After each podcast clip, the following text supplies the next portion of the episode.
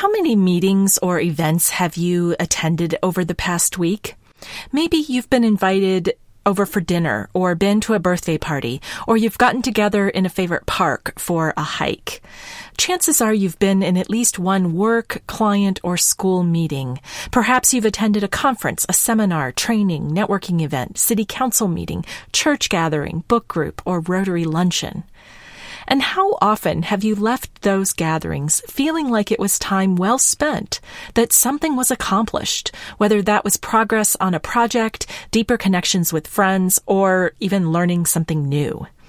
Too often, we come together with what we think is a clear intention, but in reality, it's murky at best and a huge missed opportunity at worst. Our question this episode: how can we make sure our gatherings aren't a complete waste of time?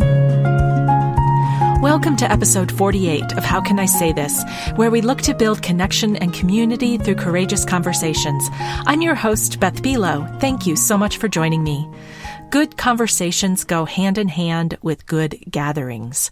The amount of thought put into a gathering, and I'm talking about the birthday party as much as the team meeting, has an important effect on the quality of conversation, connection, and community.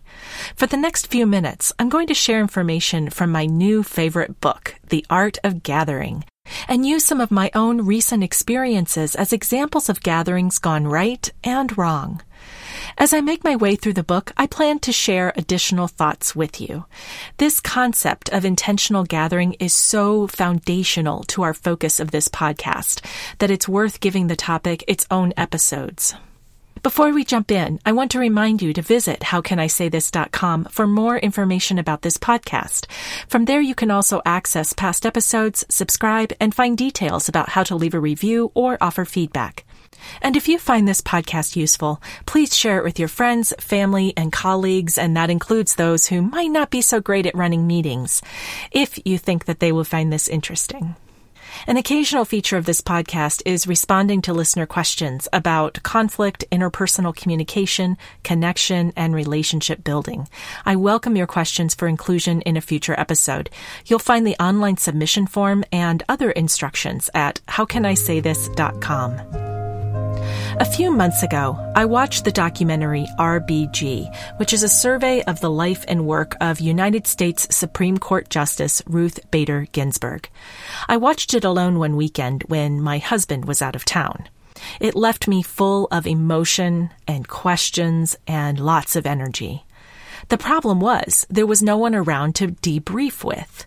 So I decided to suggest to a friend at my church that we have a viewing party at one of our homes and invite a small group, maybe eight to ten people, to join us. We talked about logistics, where to host it, the date and time, how many people we could fit, and if we wanted to have food. We didn't explicitly talk about the intention of the gathering or who we wanted to be there. That part of it was kind of fuzzy, and maybe we were making some assumptions. We knew that we wanted to watch R B G together and talk about it, and we thought there would be others that would want to do the same. I'm going to pause the story right there because it's a good point to introduce you to the book The Art of Gathering by Priya Parker. It's a new addition to my Kindle book collection. I'm only about one and a half chapters into it, but I can already tell that it's going to completely change the way I view gatherings. Meetings have been an active part of my life for three decades. Since I first started being part of meetings when I was an undergrad serving in student government, to my career in nonprofit management, to today when I attend community gatherings to talk about divisive social and political issues, I've probably spent thousands of hours in meetings with others in groups of three or more. That's not even counting social gatherings, such as the numerous fundraising events and dinner parties I've enjoyed over the years. As a semi-social introvert, I both dread and crave gathering with others. When a gathering is thoughtful, well-planned, and purposeful, I am delighted to be there. When it's well-intentioned but kind of a mess, I'm usually glad I attended, but I leave exhausted. And when the gathering is a should, as in we should meet about this or we should get together, then I'm often resentful that I gave up my time and spent my energy on a gathering that really gave me nothing in return. And even as I say that, I'm aware that I can always take the optimistic, make lemons out of lemonade. Oh, wait, make lemonade out of lemons perspective on such meetings, trying to find at least one kernel of progress or connection to be grateful for. And I often do, even though overall I might resent the abuse of the gift of my time.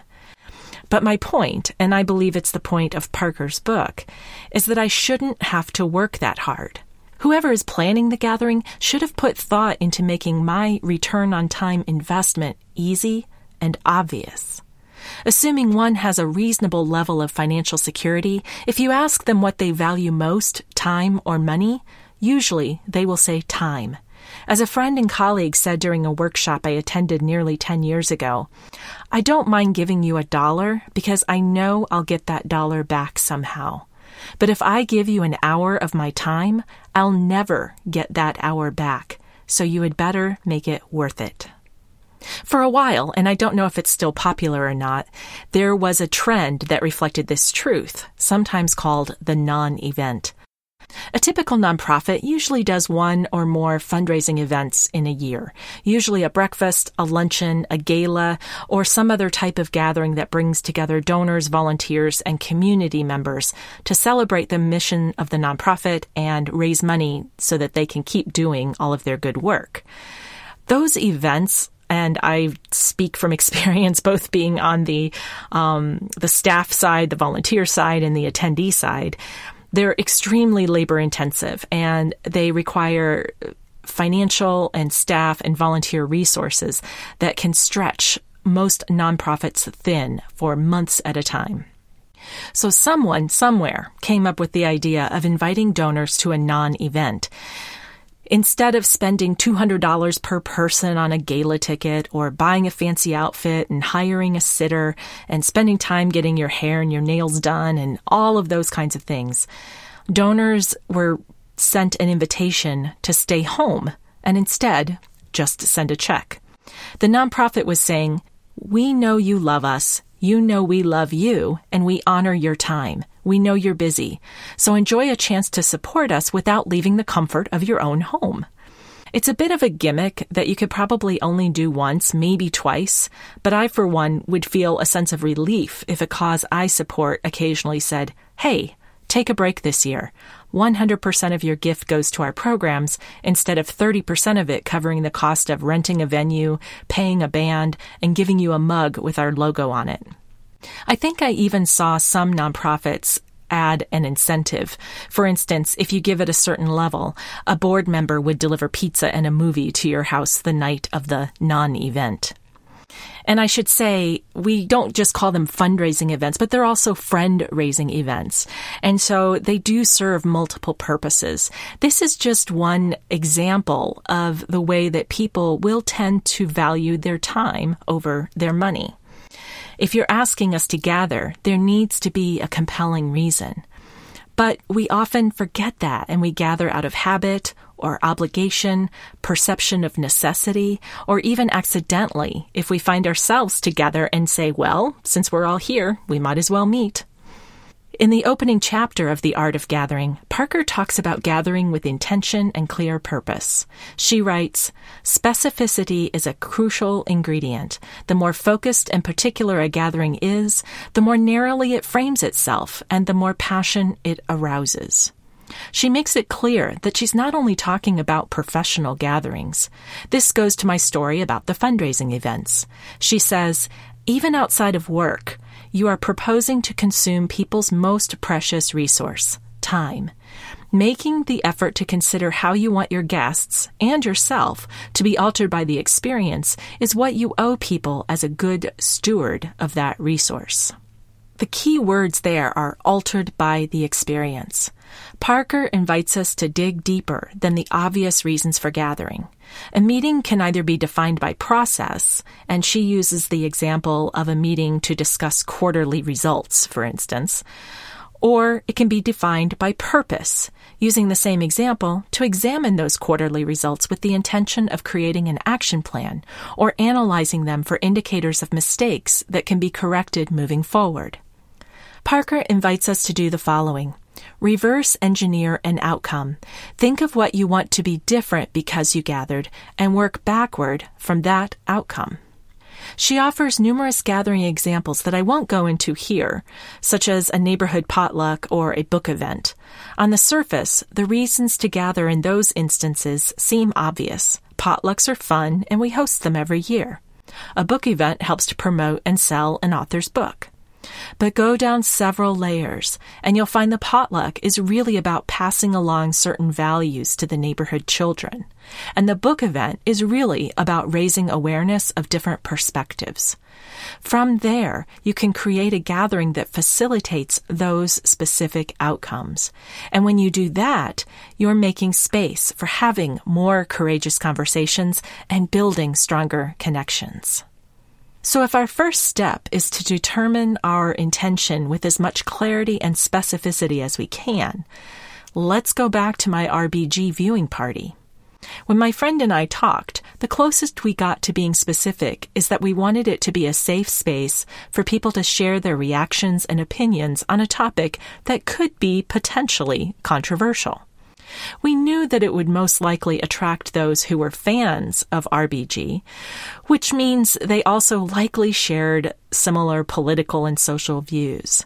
We knew intuitively that the safe space concern wasn't really going to be an issue because we were unlikely to have dissenters in our midst. But we still wanted to be sure that people could express themselves freely. That was as far as we got to a clear intention, and it felt clear enough. After all, this was not a big, formal event that people paid to attend. It was just a casual gathering at someone's home to watch and talk about a movie. Fast forward ahead to that evening, and we had a great time. Watching the movie together was meaningful. It was fun to share reactions to certain scenes with the group. I had agreed to facilitate the discussion afterwards, and so I jotted down a few talking points and questions while we watched. The post-movie conversation went in very interesting directions. Since some of the attendees didn't know each other, creating safety did turn out to be somewhat important, but it also turned out to be easy, as friends of friends tend to have similar leanings and perspectives.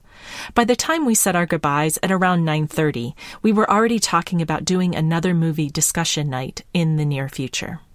So by all accounts, it was a success. I'm guessing that if you spoke with each person who attended, they'd say that it was worth it to attend, that it was interesting and thought-provoking. But based on what I've read in The Art of Gathering, it could have been more. Let's say we had decided in advance that we wanted the evening to energize our commitment to gender equality, since that's going to be the heart of R B G's eventual legacy. We could have seeded the conversation with advanced reflection questions about personal experiences with equality and inequality. We might have created a resource list to share with attendees who wanted to learn more or get involved. We could have even invited someone from a local nonprofit that supports women or a lawyer who specializes in gender equality cases. It is true that sometimes we want to gather just for fun and maybe even want an escape from the social pressures to take action or the idea that conversations about big topics always have to be profound and life-altering. Maybe it was just about us getting together and learning something new. That intention is perfectly fine. My point is that when we say yes to that, we also should be aware of what we're saying no to.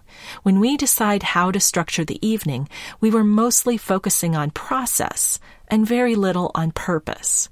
In doing that, we didn't even realize what we were saying no to. More intentional event planning would have explored those possibilities, including the possibility that the intention was to have fun and meet new people, and then deliberately chosen its purpose. If we decided it was to have fun, then we'd be aware of what we were saying no to. We could then, based on how the event went, revisit the purpose and either keep going in that direction or choose a different purpose for the next gathering. The point is to avoid defaulting to, hey, let's just get together, it'll be fun, and going from there without any further thought. If you do that, it's possible that you're missing opportunities to make what was already a cool idea even more valuable to those who attend. I'm considering suggesting the documentary thirteenth for our next movie night. The movie explores the criminalization of African Americans and the problem of mass incarceration. This time, we're going to start out by having a more defined focus, which I'm sure will include friendship and can also include elements that will have an effect long after the gathering has ended. And I'm already thinking of inviting a new neighbor who happens to be a lawyer and works for the local A C L U chapter in their Smart Justice program. And that point brings me to my second learning from the book. And since I'm not completely through the chapter, this is just a taste of it. In addition to having a clear intention, you have to know who to include and who to exclude. Parker puts an emphasis on who to exclude because that's the more challenging aspect of planning a gathering. Our social tendencies lead us to want to build a big tent and include everyone. As she writes, we've all experienced that the more the merrier is a philosophy that a lot of event planners employ. She says that inclusion is vitally important, especially in a time when we're aware of the marginalization of minorities and the ways in which we divide ourselves up into exclusive little tribes that are hostile to outsiders. We are naturally drawn towards people who look, sound, act, and think like us, and probably no amount of diversity training is ever going to change that. The goal isn't to shame us into never gathering with people we naturally are attracted to. It's more to remove our blinders and raise awareness of that tendency so that we can find our own ways of acting against that natural instinct in the spirit of expanding and enriching our human family. Having an all-are-welcome big tent is a generous and wonderful thing, and there are times when it's counterproductive to the intention of the gathering. One snag we encountered in our movie night planning was that one of the four co-hosts didn't know that we had decided to make it a gathering for women only. Either me and my friend thought it and forgot to tell her, or we told her but didn't emphasize it, or we just assumed it because of the subject of the documentary. Regardless of why it didn't come up, she ended up inviting her husband and the husband of a friend who was also attending. When we became aware of this about a week before the event, my original friend, who I planned this with in the beginning, she and I exchanged a very quick flurry of emails, trying to decide what to do. It felt awkward to uninvite someone, but to have the husbands there really wasn't part of the plan. My friend talked to the co-host and clarified that we'd meant for it to be a ladies' night. Fortunately, she took the news graciously and agreed to tell the guys that they had the night off. Parker makes the point that if we plow ahead with a gathering that has no clear purpose, the question of purpose will be forced when it comes time to clarify the invitation list. And that's what happened in our case. By being confronted with the dilemma about including the men, we were forced to define that part of the purpose of the evening, and that it was for women to share openly, commiserate with one another without having to explain their feelings or potentially feel judged or misunderstood, and to have an exclusively female perspective. Could we have had some of that if the men had joined us? Sure. But the energy would have been different. The same stories might not have been shared. The same vulnerability might not have been expressed. If we decided men welcome, the way we set the stage for openness and vulnerability would have been influenced by who was in the room. It could be a fabulous gathering with or without the men. The point is to be aware of how who's in the room intersects with the purpose of the gathering. Parker writes this about exclusion. With certain types of gatherings, over-including can keep connections shallow because there are so many different lines through which people could possibly connect that it can become hard to meaningfully activate any of them. Excluding thoughtfully allows you to focus on a specific, underexplored relationship. There's much more nuance on this point than I have time to go into here, so I suggest that you read the book if you're interested. My main goal here is to plant the seed of awareness. Just knowing the degree to which purpose and participants have the power to shape a gathering has already transformed the way I experience meetings. I was just at one earlier this month. It was a very well-intentioned community gathering that brought together an amazingly diverse audience to talk about a very tough subject. However, despite its good intentions, it lacked a clear purpose.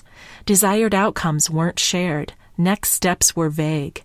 Why we were gathered was loosely defined, but given the catalyst that had led to the decision to meet in the first place, the why of the meeting could have been powerful and healing.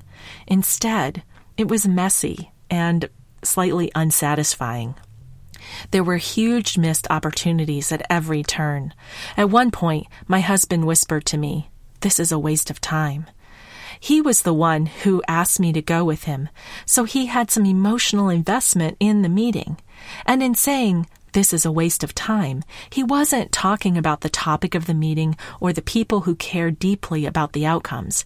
He was expressing frustration about the gathering itself, its lack of focus and purpose. He felt disappointment because it could have been so much more. He wants to spend time on the issue. He just wants that time to be purposeful and his time to be respected. And that's what all of us want. Here's your call to action. The next time you know you're going to be part of a gathering, whether it's a meeting, a party, a special interest group, or any other type of event that's held around a common cause, ask yourself, why are we meeting? What will change as a result of these specific people getting together at this specific time in this specific place? How is success being defined? If you're the leader, host, or organizer, take time in advance to think through those questions until you come up with a compelling answer. And the compelling answer is most likely not going to be the obvious answer. Ask yourself, what would make this gathering worth someone giving up unreplaceable time for? If you can't think of something compelling enough, remember, you don't have to meet. It's okay to say, "It'll be fun, we're just doing it for the heck of it." And if that's the case, by all means, meet. But if it's important to make meaning from the gathering, keep digging down on the purpose until you arrive at the transformational reason for meeting. And then work backward from there. What structure will contribute to that transformation? What information? What types of conversations? What outcome will advance the cause? And finally, who is most going to benefit and contribute from being in attendance? You might ultimately decide that it's a free-for-all, come one, come all, we don't need no stinking purpose kind of event. At least if you decide that, you won't have that post-event feeling of, "Oh, we should have done this or that. It would have been so much more meaningful." You can move ahead with your plans without second-guessing or potential regrets. If you're an attendee and have no say in the purpose or the participants, take the opportunity to look at the event through the lens of those same questions. Why are we here? What's the outcome that we're hoping for? What can I learn from this that will help me when it's my turn to plan an event? Notice what works and what doesn't. And if it mostly doesn't work, use your awareness of how challenging it can be to put together an event or a meeting, and feel compassion and gratitude for those who are doing their best to make it meaningful. When I started this episode, I had no idea I was going to have so much to say about this topic, and I'm only on page forty-eight of the book, so this clearly has gotten my wheels turning. As I make my way through the book, I'll pop back to this podcast to share insights and learning. The quality of our gatherings is directly connected to the quality of our conversations, so I'm excited to explore the parallels and share them with you over the coming months. As we close, a couple of quick items. You'll find links to Priya Parker's work on the episode webpage at how can I say this dot com. You should also know that I offer facilitation and interpersonal communications coaching services. If you want to learn more, send me a quick email at beth at how can I say this dot com. There's also a contact form on the website. And getting in touch with me doesn't obligate you to anything. It just gets us connected so that we can have a conversation about what you're looking for and if we're a good fit for one another. Please be in touch if I can be of service. This is Beth Bilo, and you've been listening to How Can I Say This? Our podcast producer is Paul Messing, and our theme music is by Brett Anderson. Thank you so much for joining me today, and I invite you to take what you've learned here and use it to speak up, speak out, and speak courageously.